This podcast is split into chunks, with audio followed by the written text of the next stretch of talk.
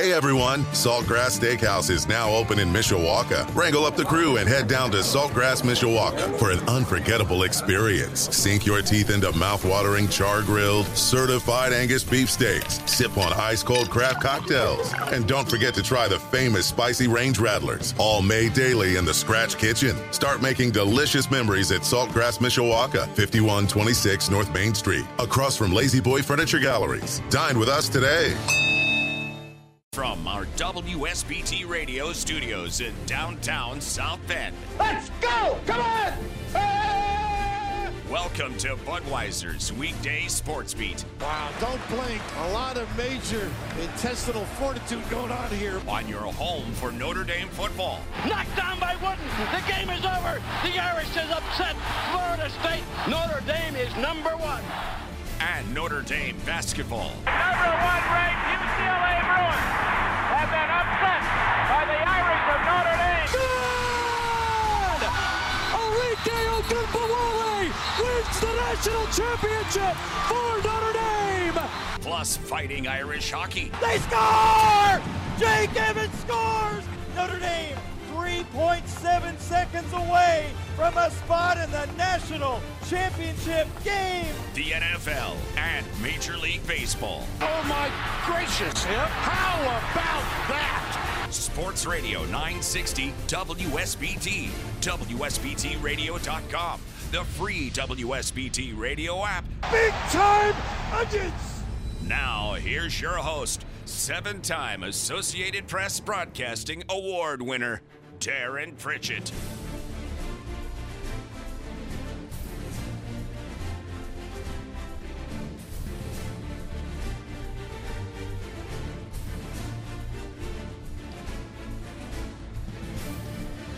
Good evening, everyone. Budweiser's weekday sports beat ready to roll on this Wednesday, June the 28th of 2023. My name is Darin Pritchett. Hope you're having a terrific Wednesday. It is seven minutes after five o'clock. No matter how you're listening to us, maybe 960 AM, WSBTradio.com, our free WSBT radio app, or on the Twitch app. We welcome you to the Wednesday installment of our two hour program here on WSBT Radio. The South Bend Cubs back in action tonight at Beloit. Pre-game 7:15, first pitch 7:35 on Sports Radio 960 WSBT. So we have a normal two-hour program tonight. In just a second, our hat trick of opening topics. Bedard Michigan creates a Georgia period. And also, we'll have a little hoops talk coming up in our hat trick of opening topics. Also, coming up, how will the Notre Dame offense be improved over last year, if that is in fact the case? We'll get into that coming up at the bottom of the hour. Also, before 6 o'clock, we have our Twitter question of the day. At 6.05, we'll talk all things Notre Dame football with Blue and Gold Illustrated Notre Dame football beat reporter Tyler Horka. And we should have time for the My Five, which I did not have time for yesterday. The five NFL teams that are most qualified to be featured on the HBO Fall Training Camp Series Hard Knocks. It looks like the Jets are going to be the team, whether they want it or not. But I'll go through five teams it makes sense to have on that program. And also, we have another installment of our sports wagering segment, We Going to Sizzler. It was another 4 0 night last night, 7 and 1 for the week. And now for the month of June, a ridiculous 48 22 and 1. 4 0 on Major League Baseball picks last night. We've got four more Major League Baseball selections coming your way at the end of the program here on WSBT Radio.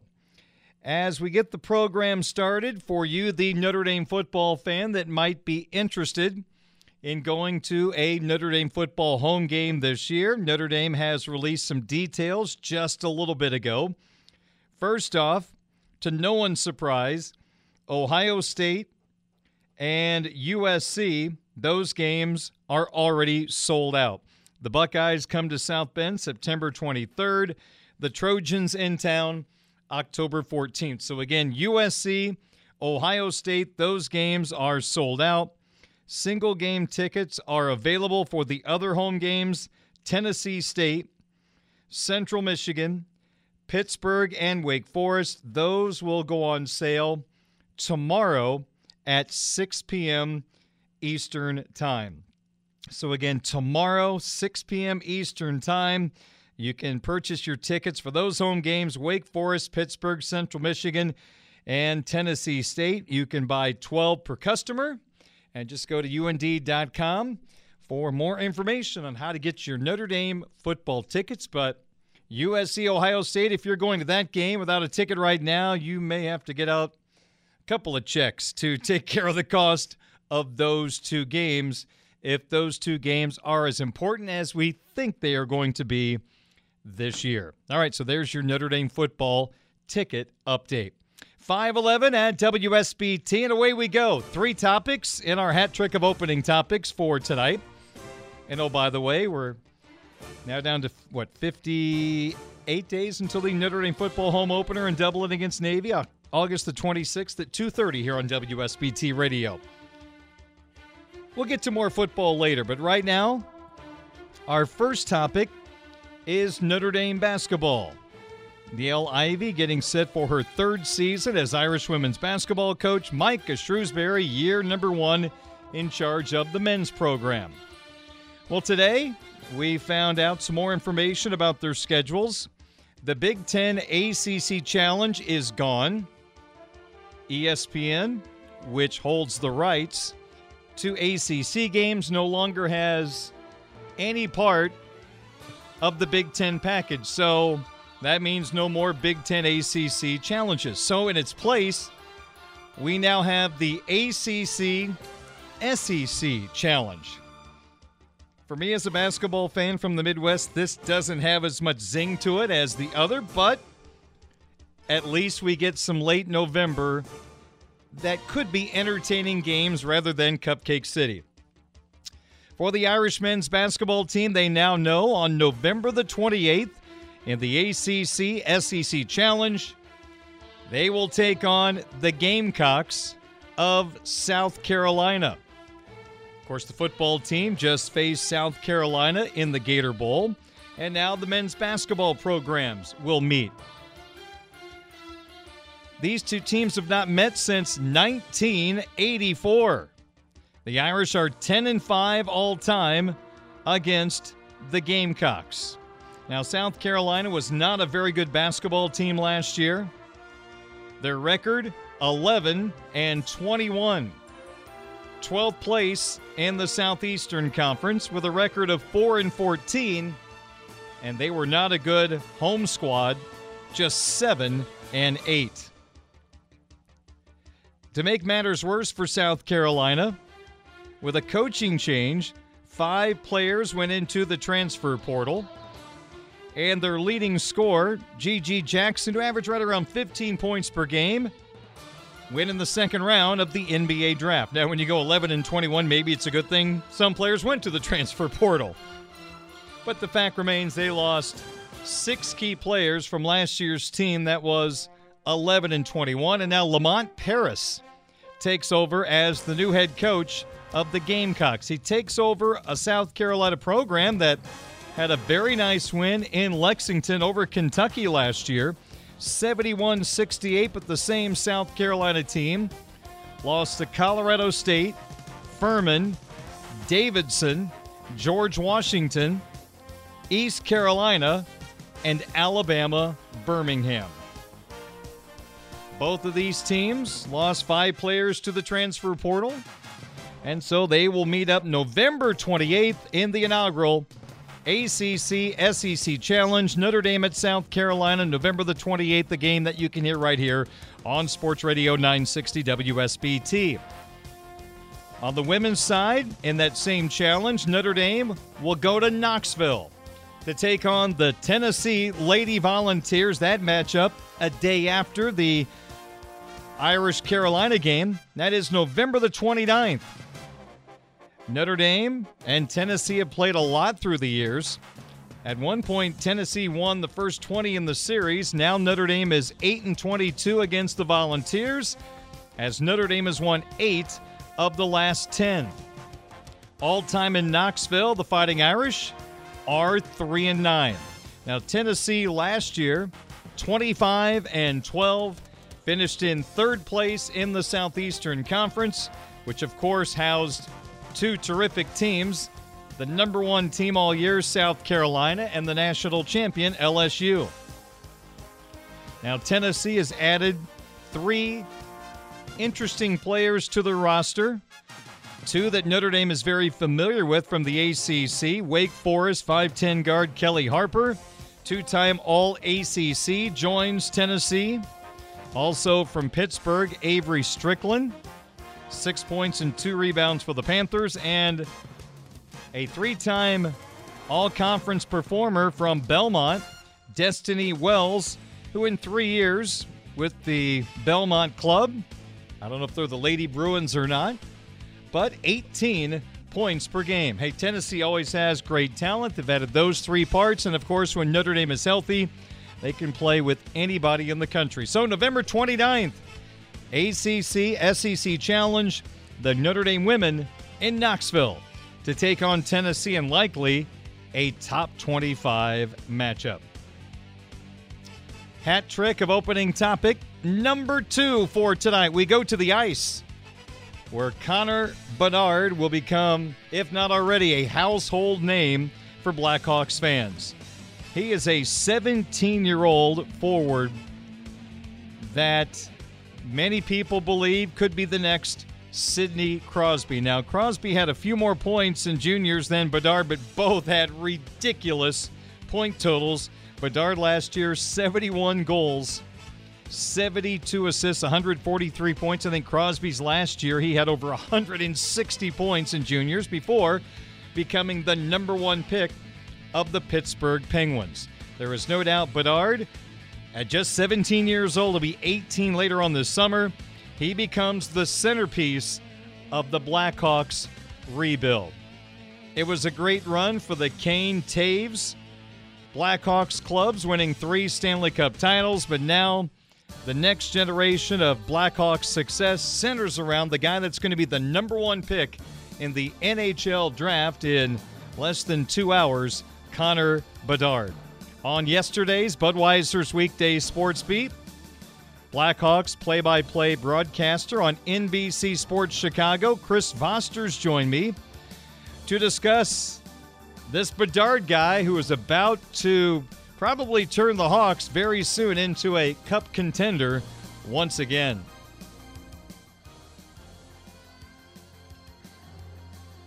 Uh, needless to say, I, I've been diving into a lot of the literature, and, and there's certainly ample tape on Connor Bedard from the fabulous season that he had in World Juniors with the Regina Pats in, in Canada, and he also made a splash with the Canadian junior national team at, at the World Junior Tournament at the start of the calendar year. But to boil it down, it, it seems like his shot making ability is truly what sets him apart. And it's not just a, a big booming slap shot or a, a, a twisted wrister, you know, some of the traditional shot making ability that you see in the sport, but it, it's his ability to create and shoot the puck from all kinds of different angles um, you know, in reading some interviews that he's done, it seems like he patterns a lot of his game off of Auston Matthews, and mm.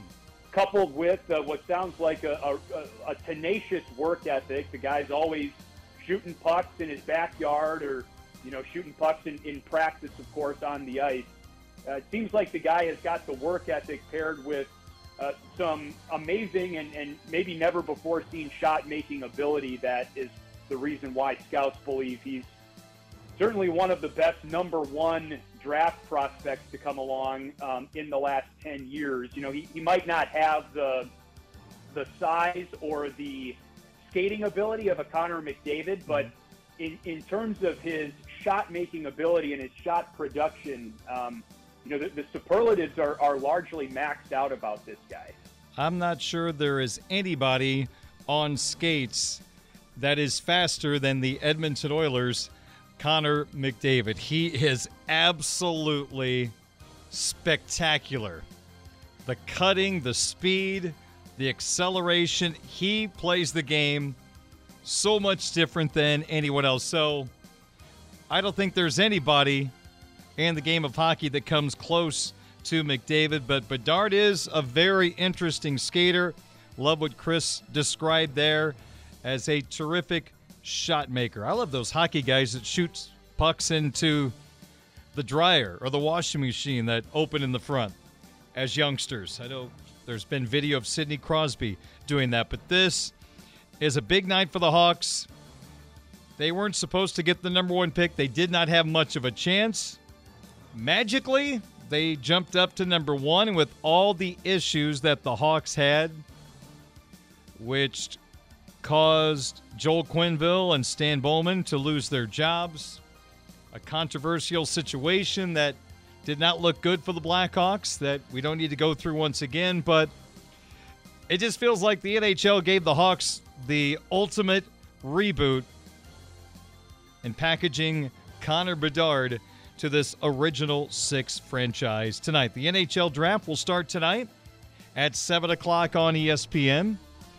I'm projecting, from what I understand, that there should be, or at the very least could be, three players drafted on the second day of the NHL draft. Three incoming freshmen for head coach Jeff Jackson, and there is a lot of promise in this freshman class. You've got Danny Nelson, a forward from Maple Grove, Minnesota. Had a great run with the U.S. developmental program. Had 47 points in 62 games last year. You've got Cole Knuble, an 18 year old center who played in the USHL, was named the Player of the Year in the USHL. 30 goals, 36 assists, 66 points in 57 games. And defenseman Paul Fisher, coming in from the developmental program, also should be drafted on day two. So we will watch for them to be taken tomorrow and all big parts of the Irish hockey team. I'll talk more about these three on tomorrow's program. And our third and final hat trick of opening topics for this Wednesday evening, we go to college football. And the folks up north who wear the winged helmets. Apparently, the Michigan football team has created the Beat Georgia period.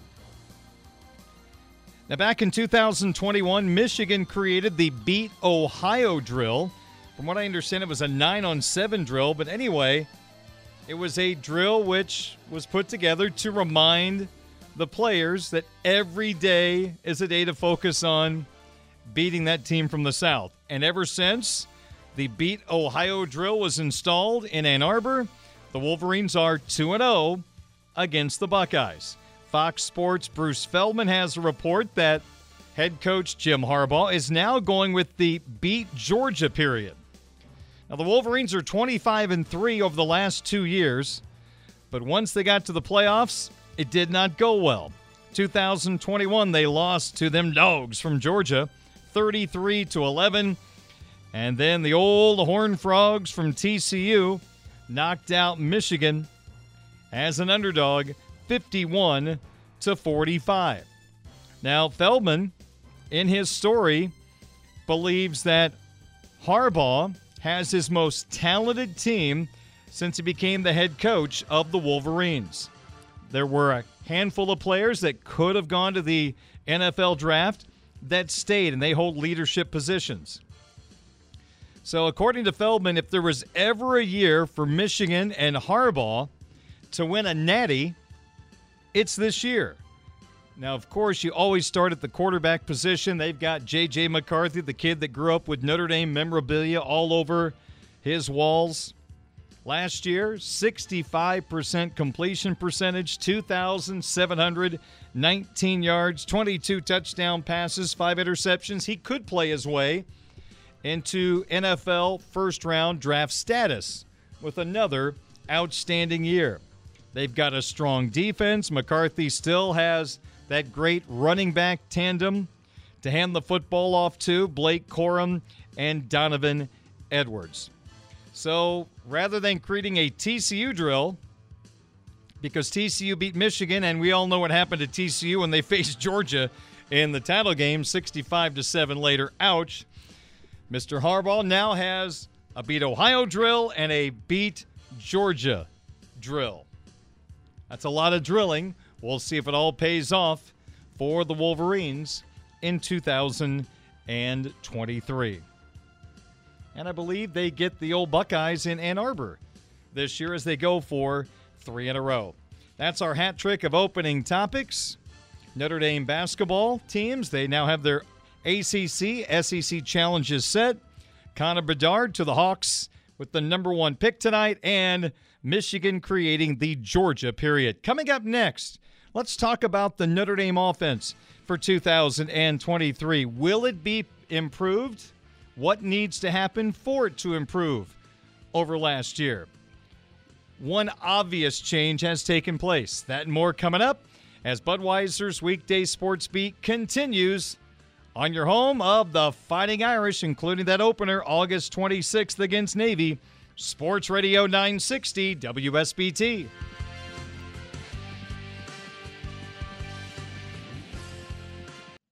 Here come the Irish. Notre Dame football coverage continues now. Ball caught, touchdown! What a catch on the three yard line by Jayden Thomas. Budweiser's weekday sports beat. Caught on the one yard line and into the end zone. Tobias Merriweather, first catch of his Notre Dame career, goes for a touchdown from 41 yards out. On Sports Radio 960 WSBT. Setting up Estime over the middle, 25-20. He'll score. 10-5. Touchdown, Notre Dame.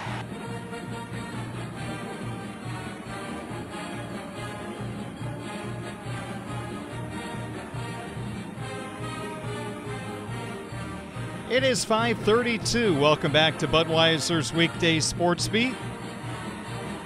Here on WSBT Radio, WSBTradio.com, and on our free WSBT radio app. Also, the Twitch app has our program taking place at the current time. Well, everybody has an opinion this time of the year on the Notre Dame football team. Many writers are offering their predictions, broadcasters across the country. I know I've talked about since the end of last year. I've got the Irish at 9 and 3. I haven't changed so far, but there's still plenty of time to alter that particular projection.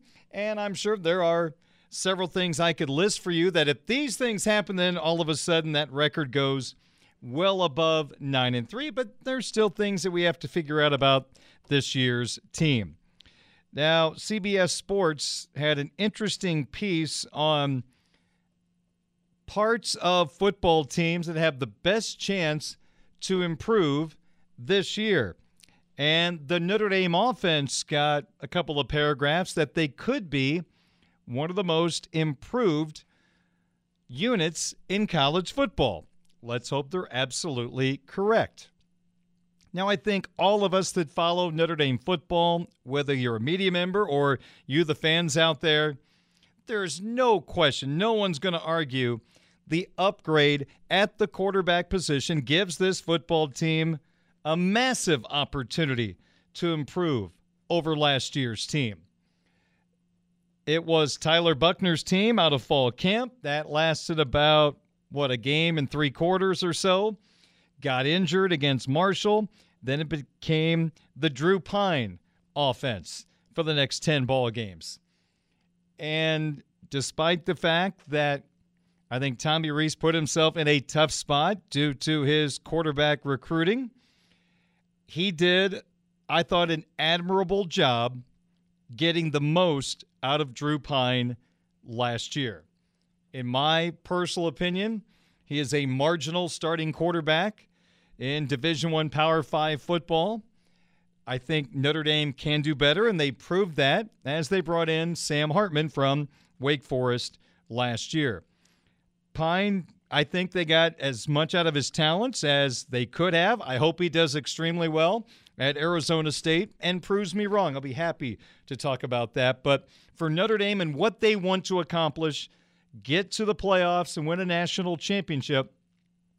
That guy and the quarterbacks that they had last year just weren't good enough.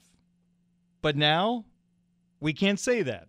You have an individual in Sam Hartman that rewrote some of the records for all time quarterback play in the ACC, did a tremendous job in that Wake Forest mesh offense, but now he comes to South Bend learning a more pro style offense. And as we found out in the spring, there's going to be challenges even for an accomplished veteran quarterback in changing systems.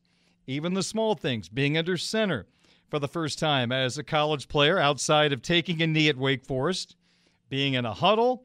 There's just a lot of things you take for granted that he had to work through. Getting his footwork correct after taking the snap and dropping back in the pocket, getting his eyes down the field. Something you can do very quickly in the shotgun. A little different as you're dropping back. So it was a learning curve, but hopefully, what we saw in the Blue-Gold game is a sign of what's to come as he was highly efficient in that matchup against his teammates back in April. But CBS Sports again had Notre Dame's offense being a unit that has a chance to be one of the most improved in the country. And here's what they wrote. First off, the key addition, as we just described, Sam Hartman, the quarterback from Wake Forest. They write, quote, Hartman makes all the difference here. He steps on campus as the most accomplished quarterback to hit South Bend, Indiana in a really long time. The Fighting Irish have lacked true star power from a signal caller, but now get it in the form of a guy who passed for almost 13,000 yards and accounted for 127 total touchdowns in five seasons at Wake Forest. Can't disagree with anything right there. You know what? Almost unfairly, he is so accomplished that it feels like there's a lot on his shoulders to make this offense better. When in fact, I think we all know the wide receivers have an enormous amount of talent in that room. There's a high ceiling for many of those guys, but you can't just say they're going to be great. You have to go from unproven to proven. And that's what we're waiting to see on a majority of the players in that room. So Sam needs those guys to be good. But here's also the good thing Sam can make those individuals better. The tight end position, going to look a whole lot different without Michael Mayer. You hope the running game is going to be just as good, if not better, than last year. You don't have Logan Diggs to team with Audric Estime anymore, with Diggs leaving for LSU, but you have some candidates that give you hope that the production will be there. In this CBS Sports article on the Notre Dame offense possibly being one of the more improved units in the country, second paragraph was this quote, Tight end Michael Mayer is a huge loss after serving as the key cog in Notre Dame's offense the past three years. Though the Irish lack proven options at wide receiver, the offensive line is one of the best in the country.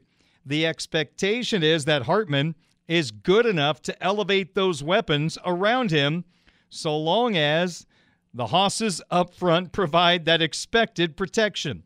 Having a running back like Audric Estime, who is primed for a breakout year, after rushing for 920 yards and 11 touchdowns last season is also a plus. That's from CBSSports.com on some of the reasons why Notre Dame's offense could be one of the more improved units in the country this year. I'm not being pessimistic, but I'm learning a lesson from last year. I'm not going to sit here and say that I expect the Notre Dame offensive line to be one of the best in the country as they come out of the gate, as this writer wrote.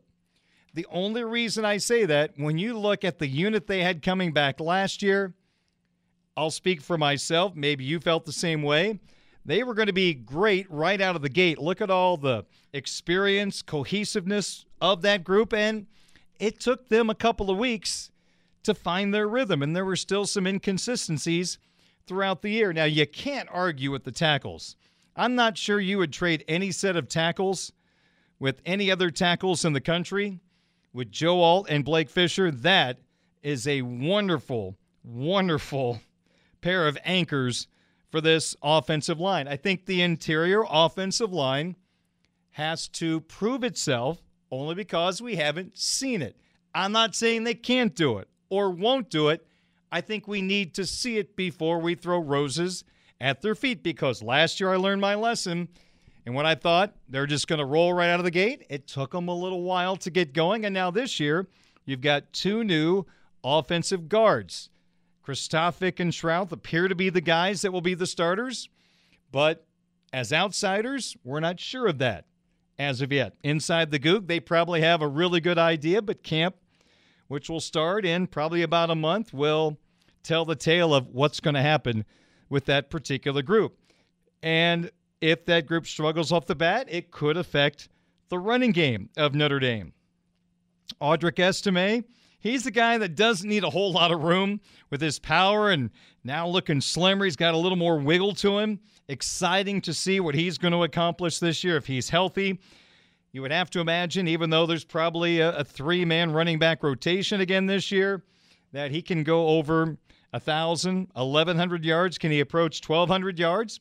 It's possible, but again, he might have not as many carries as some other running backs in the country due to a possible three man rotation. So, who's going to be that number two replacing Logan Diggs, who Estime and Diggs, what a great combination?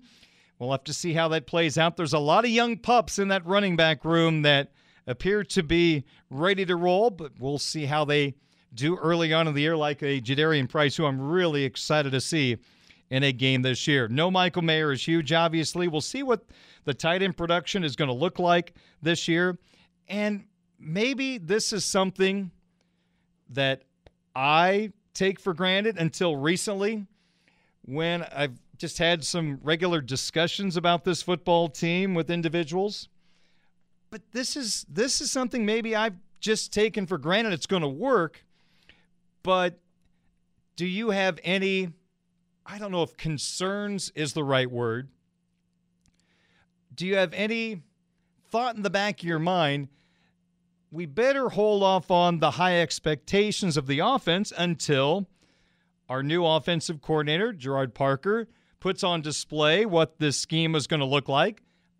I think we all assume it's going to look like the Brian Kelly, Tommy Rees offense with tweaking done by Parker to show his personality into this offense. And I think we're all just a little gun shy because the whole Parker at West Virginia and the play calling and who was doing it, it kind of gives you a headache, to be quite honest with you. It's not clear cut. So I don't know if any of us actually have a good feel of the experience for Parker coming into this first season. I know Marcus Freeman has spoken very highly of him, his leadership skills, which is an awfully good sign. So, again, we'll just put it into the category. Until we see it, let's just put out the caution flag before we truly start jumping for joy about what this offense can do. I, I have great expectations for the offense, but I'm also going to be a little cautious and not be absolutely ridiculous in my expectations. We can always adjust expectations. And I think the North Carolina State game will be our first opportunity to see what we were all right about, what maybe we were correctly cautious about, what we didn't have anything to worry about. Navy, hey, maybe I should say Navy will learn a lot because let's not forget the 12 yards of total offense for Notre Dame against Navy in the second half last year. Although that quarterback and that offensive coordinator have now departed. But I think Notre Dame will be fine against Navy and Tennessee State, and then we'll probably learn a lot about the Irish in that game against North Carolina State. That just seems like a, a, tricky game on the road. Brennan Armstrong comes from Virginia to be the Wolfpack quarterback after a great year two years ago, a dismal year last year. Comes to Raleigh looking to play, replace Devin O'Leary, who now is the quarterback of the Kentucky Wildcats. But I think it is fair to say the ultimate early season quiz will be the good old Ohio State Buckeyes, who could be a, a very, very good, hard nosed running football team that could be a handful for this Irish football team. I know their quarterback position still a little bit up in the air, although we think we know who's starting. I'm sure they'll want to run the football very effectively against the Fighting Irish and put that new defensive line to its test. It sounds like Ryan Day's not going to call the plays or be as heavily involved in the play calling this year, so that could be something to watch early on in the year. But CBS Sports believes there's a good chance the Notre Dame offense could be one of the most improved in the country. We all agree they have an excellent chance of falling into that category with now having a quarterback that truly has the capabilities of being a game changer. There's nothing wrong with DeShone Kizer. There's nothing wrong with Ian Book. Good, good, solid football players. And maybe that's not giving them enough credit by giving them different adjectives. But to me, you talk about Brady Quinn until now, there's not been a lot of spectacular. Jimmy Clausen had that one really, really good year 28 touchdown passes, four interceptions. Now, Hartman has a history of throwing a few more picks than you would like, but the arm talent, the football IQ, the anticipation, it's there, and I'm really excited how he can make this offense look even better. But again, it's going to take that offensive line coming together quickly, finding that running mate for Audric Estime. The wide receivers take that big leap, and let's see what happens at the tight end position. 547 is our time. I'm Darin Pritchett, Budweiser's weekday sports beat on Sports Radio 960. WSBT is being brought to you by Budweiser, the king of beers, locally distributed by United Beverage Company of South Bend. Sports fans, this Bud's for you by Barnaby's of Mishawaka and Granger, now with three locations to serve you. Barnaby's, the family inn.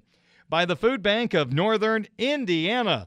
Hunger is a story we can end. Find out how at feedindiana.org. And by Bethel University, Adult and Graduate Studies. Visit betheluniversity.edu slash solid ground for details. Twitter question of the day results, and a new question comes your way in a moment. 547 at Sports Radio 960 WSBT. This is the Budweiser's weekday sports beat Twitter question of the day from Sports Radio 960 WSBT.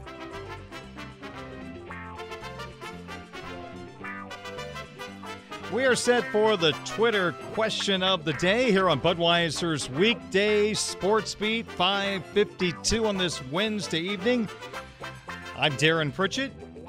Last night of the program, I introduced this Twitter question of the day and then posted it on my Twitter account at 960 SportsBeat. It was a playoff the previous day's question, just changing one word. Which of these Las Vegas over under college football team win totals is most likely to go over? The four choices your Fighting Irish of Notre Dame at DraftKings Sportsbooks, their over under win total for the year is nine. Ohio State, who comes to South Bend, 10 and a half. Another team that will come to Notre Dame Stadium, the USC Trojans, their win total for the year, according to DraftKings Sportsbook, 10. And finally, a team that the Irish will Come visit in Death Valley. The Clemson Tigers, their over under win total for the year is 10.5. So, which is the most likely to go over that number? We begin with fourth place. And fourth place belongs to Dabo Swinney and the Clemson Tigers. They've got to be better on offense. They were not Clemson like last year. They still got Will Shipley at running back. Cade Klubnik takes over as the full time starter as a sophomore. Is the ACC going to be any good? Well, you've got Clemson more than likely not reaching that 10.5 win total. Only 7.4% went with the Tigers. Which of these Las Vegas over under win totals is most likely to go over? Third place in the voting 11.1%. Go with the USC Trojans and their over under win total of 10. During our hat trick of opening topics yesterday, I highlighted a six game stretch for USC, starting with the Notre Dame game here in town October 14th. It's going to be tough for them to get through. 5 and 1, 6 and 0. The only gimme is California on the road, but Washington, Oregon, Notre Dame, Utah, UCLA in that stretch. Can the Trojans maneuver through that? 5 and 1, 6 and 0. They're going to have to to reach that 10 win total that DraftKings Sportsbook has for them. Next up, getting only 14.8% of the vote. Second place finish for the Ohio State Buckeyes, whose over under win total is 10.5. You lose to Michigan and the Fighting Irish, you're at 10 right there. Maybe that's the way people were thinking. But easily winning the vote. Which of these Las Vegas over under college football team win totals is most likely to go over?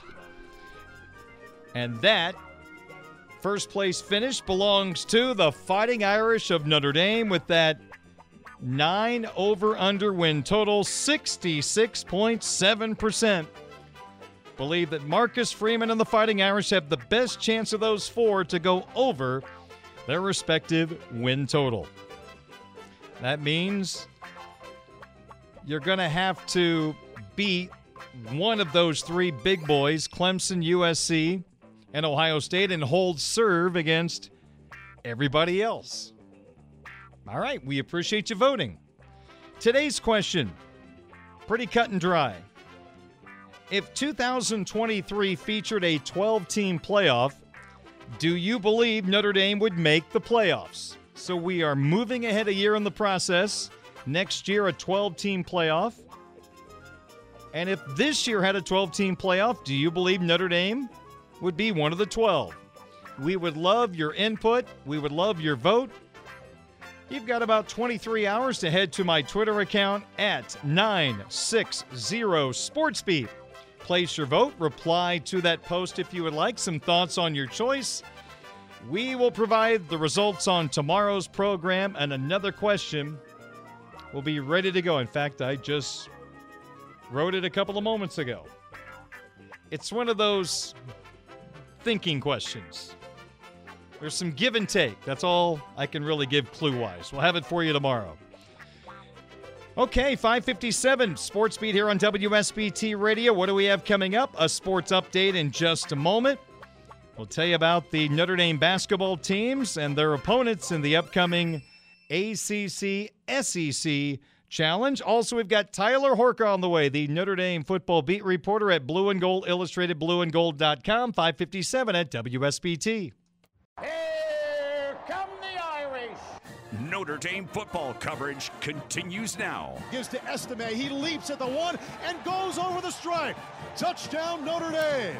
Budweiser's weekday sports beat. Hartman keeps it, runs it up the middle, bulldozing to the end zone, and he's in. On Sports Radio 960 WSBT. Low snap, hands off inside to Estime. 10-5. He'll get there. Touchdown, Notre Dame. Well, probably right around a month from now, my next guest will be writing his first official stories of the 2023 Notre Dame football season with the Irish playing in week zero. The Irish should start training camp probably in late July. We'll find out soon enough.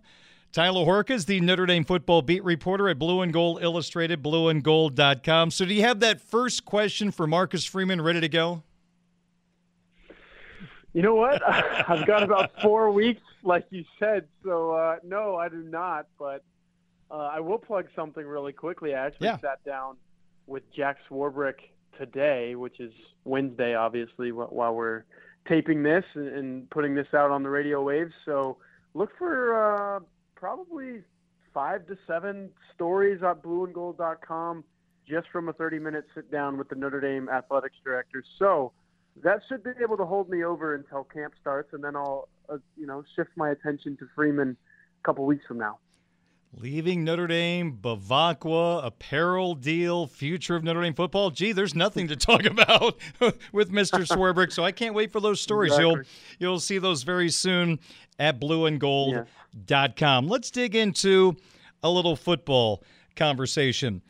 Tyler, I was talking earlier in the program about some of the question marks on offense and if this offense can be a lot better than last year's unit. First off, we know the quarterback position is in better hands, so that's an obvious one.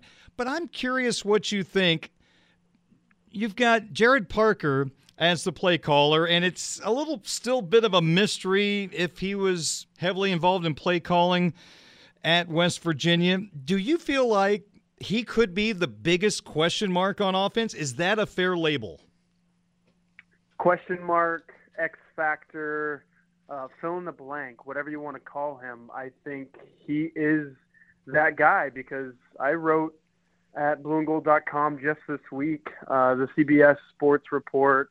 Uh, I thought it was very interesting that they they really keyed in on six schools, three offensively, three defensively, of which programs are going to make the biggest leaps from one year to the next. And they said Notre Dame is going to be one of the most improved offenses in college football in 2023. And then you click on the story, and basically they could have explained their reasoning and their rationale in two words, one name, Sam Hartman. And I kind of, I wouldn't say fired back against that, but, you know, played a little devil's advocate and said, whoa, whoa, whoa, now there, there's a lot of moving parts to this Notre Dame offense, and it starts at the top, even above Sam Hartman, and that's the guy that you bring up here is Gerard Parker.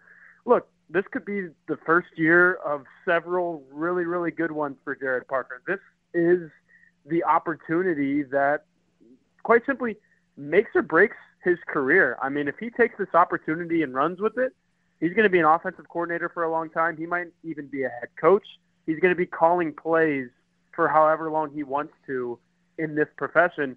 If it doesn't work out and it crashes and burns, and I'm not saying it's it's going to be that way, but anything is possible in college football, right? Mm-hmm. Nothing is a given.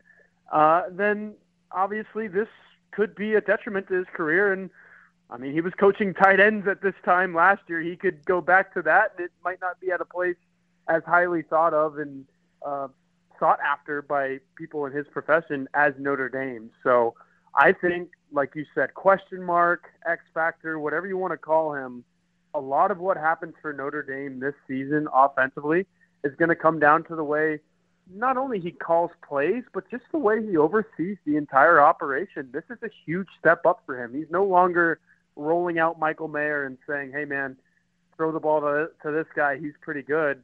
He's got to come up with a way for Notre Dame to score points and, and score more points than teams like Ohio State, teams like USC.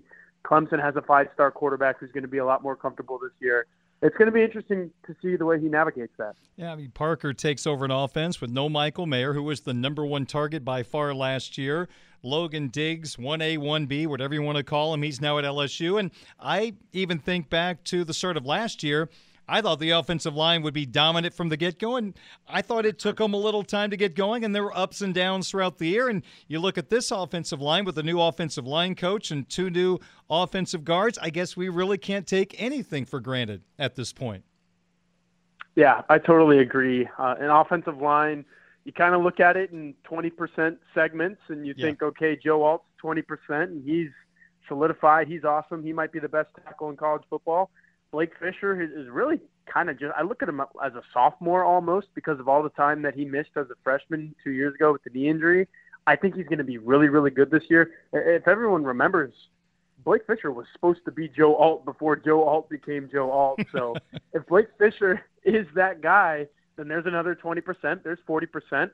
But then you look at the offensive guard spots and you're like, oh man, there's another 40% that is kind of a huge gap right now. I mean, you're banking on a sophomore in Billy Schrauth, as it stands right now from what we saw in the spring, to be another 20% component to that. He's never played a single snap at the college level. Andrew Kristofic has played quite a few of them, mm-hmm. hundreds of them. But this is a, a kind of new role for him, too. You're asking him to line up and say, okay, play next to Blake Fisher and Joe Alt and be not as good as them, but make sure there's no downfall. And that's kind of a lot of pressure for a guy that's really only played in spot duty for the first four years of his career. So, yeah, I mean, I look at the offensive line as a situation where uh, Sam Hartman struggles with pressure, and if you're going to be able to stunt and blitz your way through the middle of the Notre Dame offensive line, it could be another one of those situations that you alluded to, Darin, where you think just because it's Notre Dame, they're going to be really good along the offensive line right from the start. But I wouldn't be surprised in games against NC State and uh, Central Michigan, even if you're sitting there saying, "Whoa, what the heck? How are these teams putting pressure on Sam Hartman?" Well, the blueprint's out there right now. Uh, attack the middle. Don't go. Don't try to blitz your way and, and edge rush your way around Alston Fisher. Go right through the middle of it, and if you can get to Notre Dame's six foot one quarterback who doesn't have the legs of a Caleb Williams or the escapability of a Drake Maye, then that's how you're going to do it. So I think that's a really interesting part of this season for Notre Dame as well. Blue and Gold's Tyler Horka, my guest, talking Notre Dame football. How would you describe what a successful season is or successful production for the tight end position? It's a bit of a mystery right now. Yeah, I, I think that you've got to ask two or three guys. I don't know if you want to go all the way down to four, but you might have to.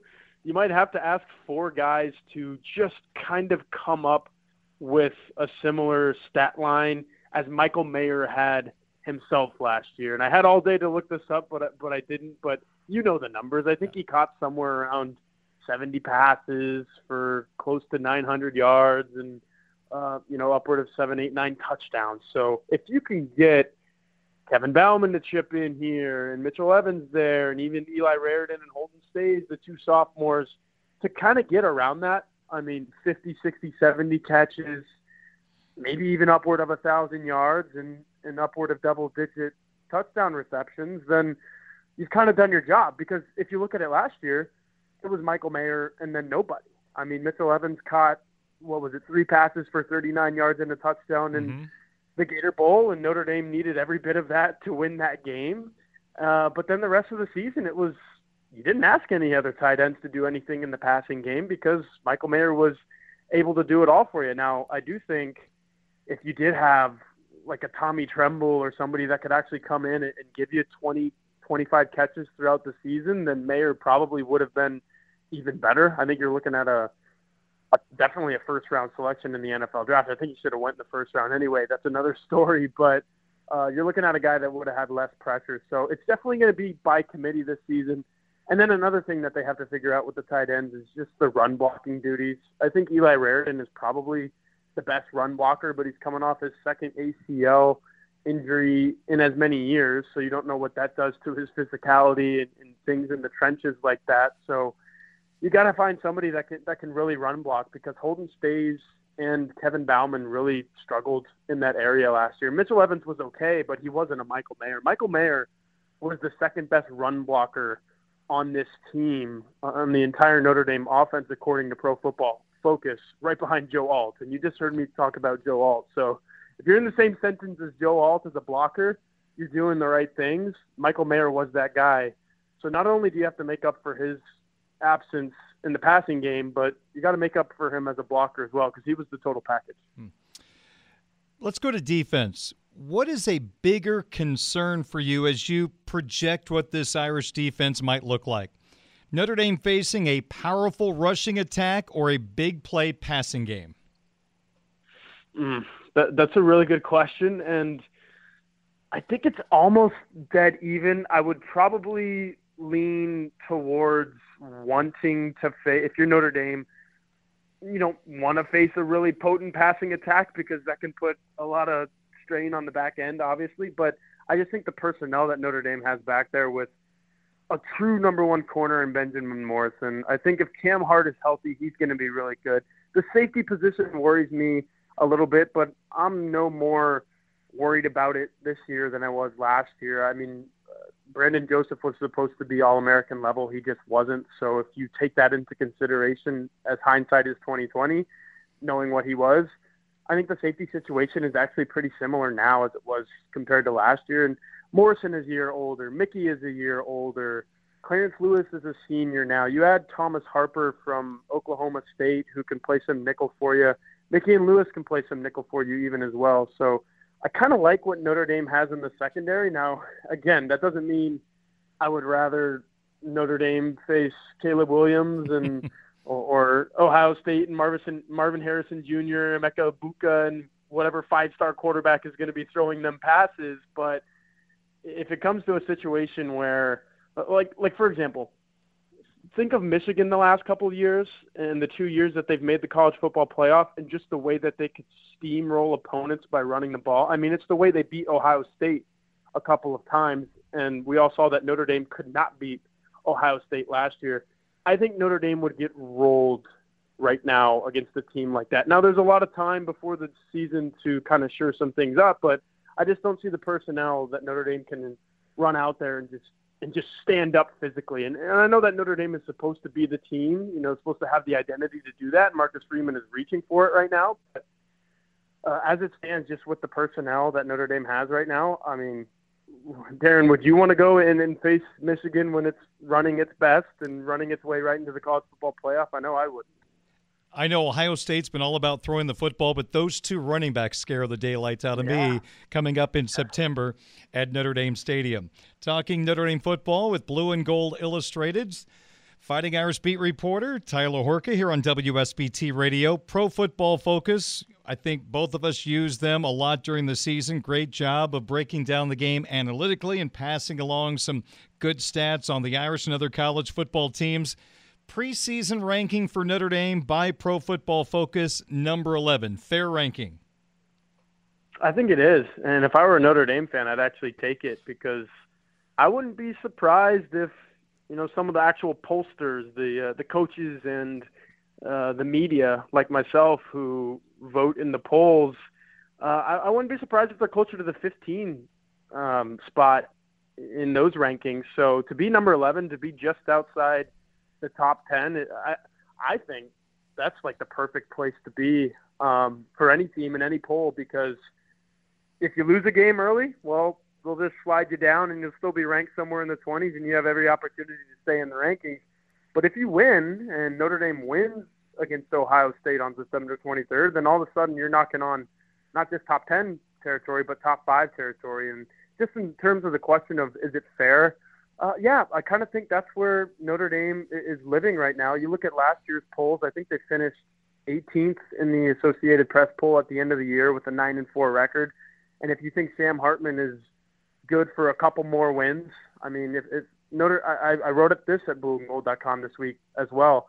If Notre Dame has Sam Hartman on last year's team and, and everything else is equal, the team is the exact same I think Notre Dame beats Marshall. I think Notre Dame beats Stanford. Notre Dame goes ten and two, yep. and then possibly wins a bowl game and, and maybe wins eleven games. So that's just what he does for you as a quarterback. Now, of course, some other things have changed going into 2023 as opposed to 2022. You don't have Logan Diggs anymore. You don't have Isaiah Foskey. You don't have Michael Mayer. So this is a different team.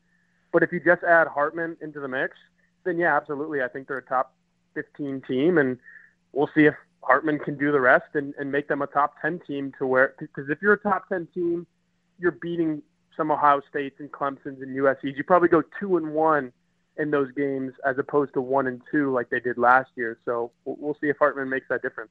Here are my three big surprises from that pro football focus preseason top 25. Alabama at two, based on the fact Tyler Buchner could be their starting quarterback. We know the talent throughout that program but I, still a lot of question marks if he's the guy or if the other two are the quarterbacks. Yeah. I think that's a major question mark for a team to be number two in the country. Your Longhorns at five surprised me a little bit, and Phil Jurkovec's Panthers of Pittsburgh at number 25. Those were the three shockers yeah. for me. Yeah. I mean, we've looked at this Notre Dame schedule up and down and sideways for months now because it's all we can do.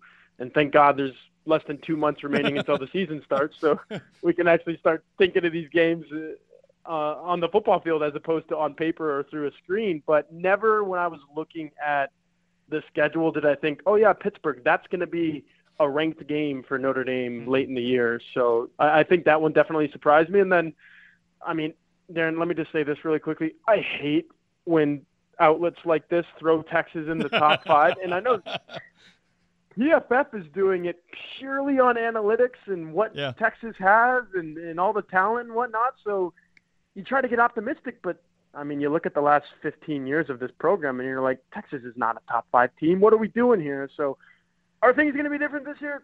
I don't know. We'll see. That'll probably be answered in week two when they face Alabama, like you said. And if Alabama really is the second best team in the country, then a lot of answers for both of those programs will come um, on September, whatever it is weekend of I think it's the weekend of my birthday. Might be on my birthday. I'm not sure. Quinn Ewers versus Tyler Buchner. Get your popcorn ready, right? oh, yeah, everyone everyone had that uh, matchup a couple of years ago, right? I mean, how many minutes into the game will Saban be screaming at Rees? That's what I'm really curious about. Instead of Rees well, yelling at Pyne, long. Rees is going to get it on the other end. Yeah. I, I, have a feeling oh, yeah. a few times this year. Hey, finally, just really quick, I know the Irish women's basketball team. We know they're going to play Tennessee in the ACC SEC Challenge. They're playing mm-hmm. South Carolina in France. And we also know when healthy, they are capable of playing with anybody in the country. Based mm-hmm. on the team they have put together, now we have not seen the new parts and Olivia Miles healthy. So uh, we're a bit in the dark here, but do you think there's a good chance Notre Dame will be better this year than last year? And I'm basing last year on when they were healthy? Yeah, I think they're going to be right about the same because it comes down to the post play. And if you look at it, Notre Dame is probably actually a little worse in the post right now than they were this time last year. I mean, Lauren Ebo was so good out of the transfer portal from Texas.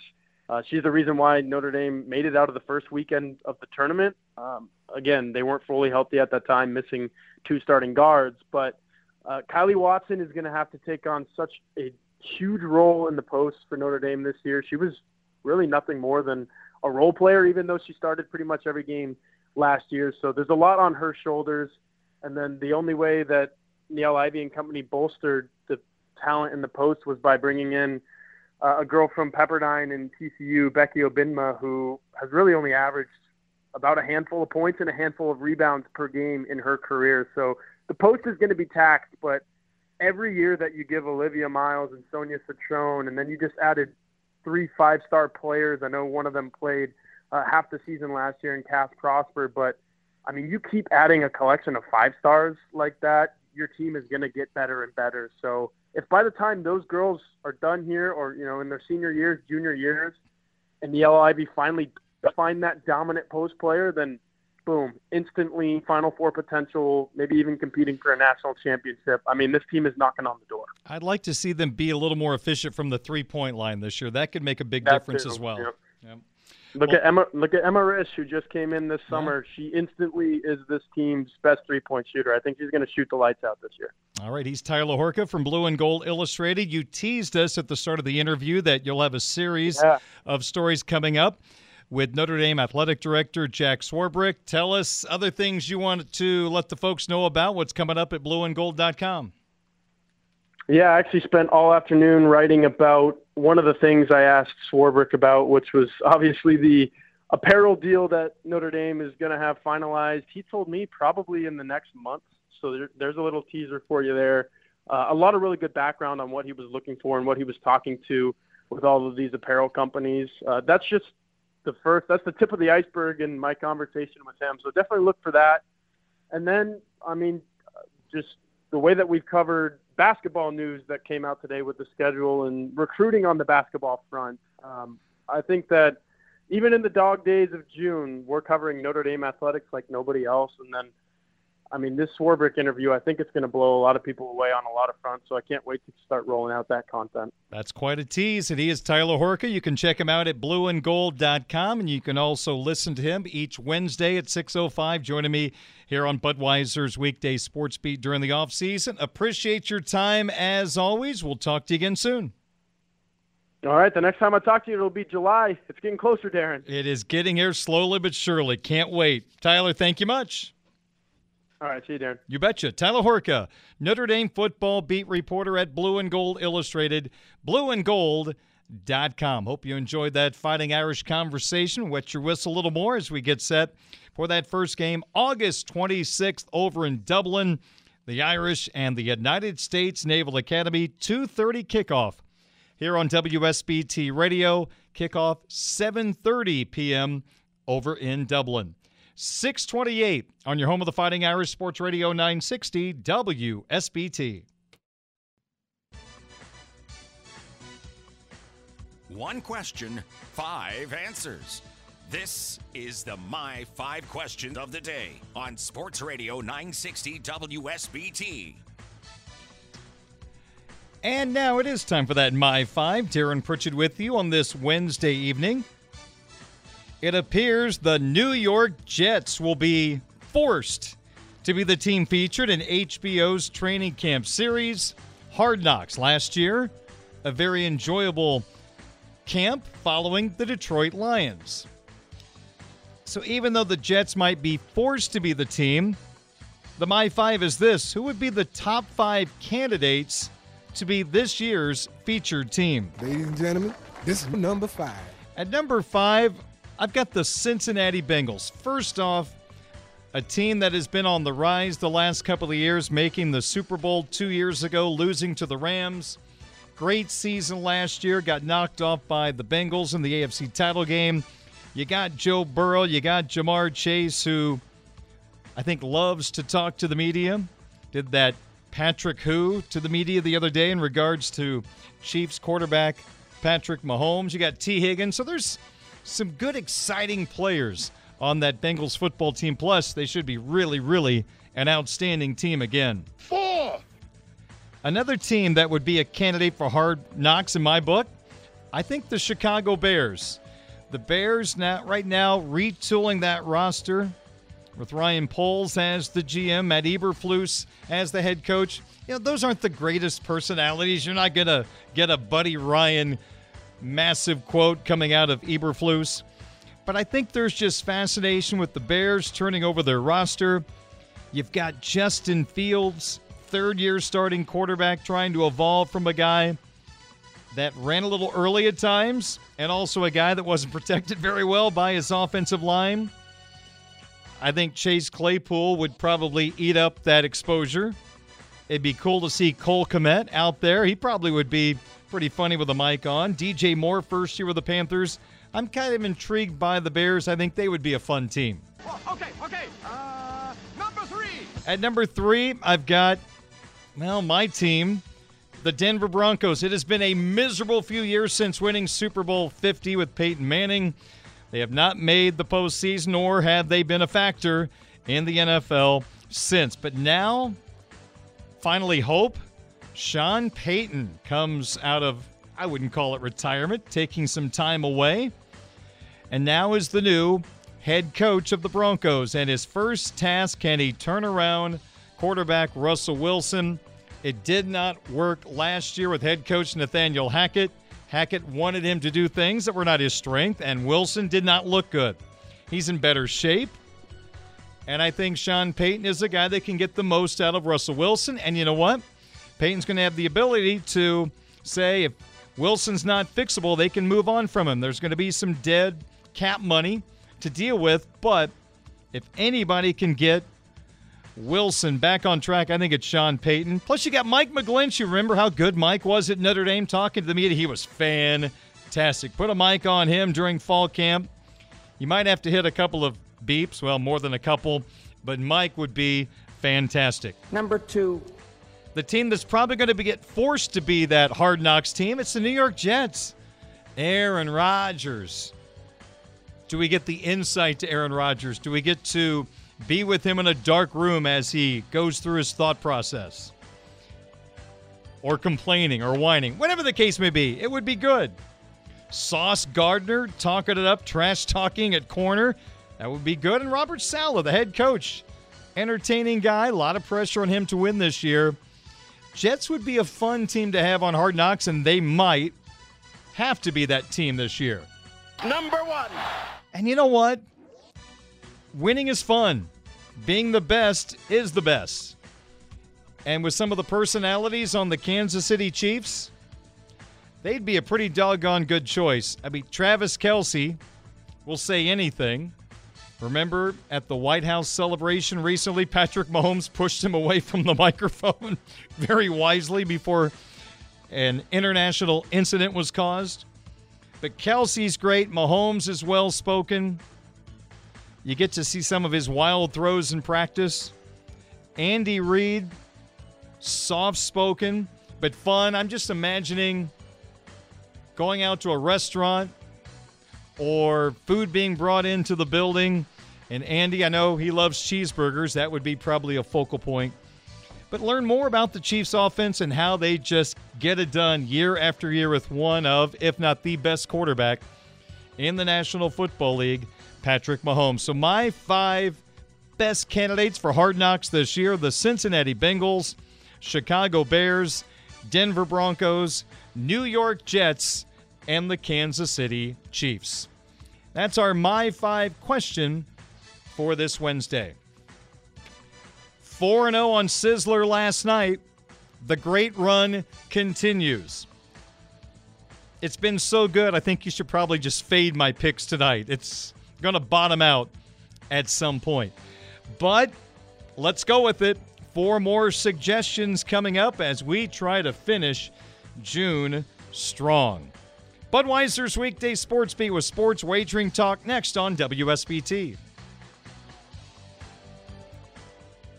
Hey everyone, Saltgrass Steakhouse is now open in Mishawaka. Wrangle up the crew and head down to Saltgrass Mishawaka for an unforgettable experience. Sink your teeth into mouth-watering char-grilled, certified Angus beef steaks. Sip on ice-cold craft cocktails. And don't forget to try the famous spicy range rattlers, all made daily in the Scratch Kitchen. Start making delicious memories at Saltgrass Mishawaka, 5126 North Main Street, across from La-Z-Boy Furniture Galleries. Dine with us today.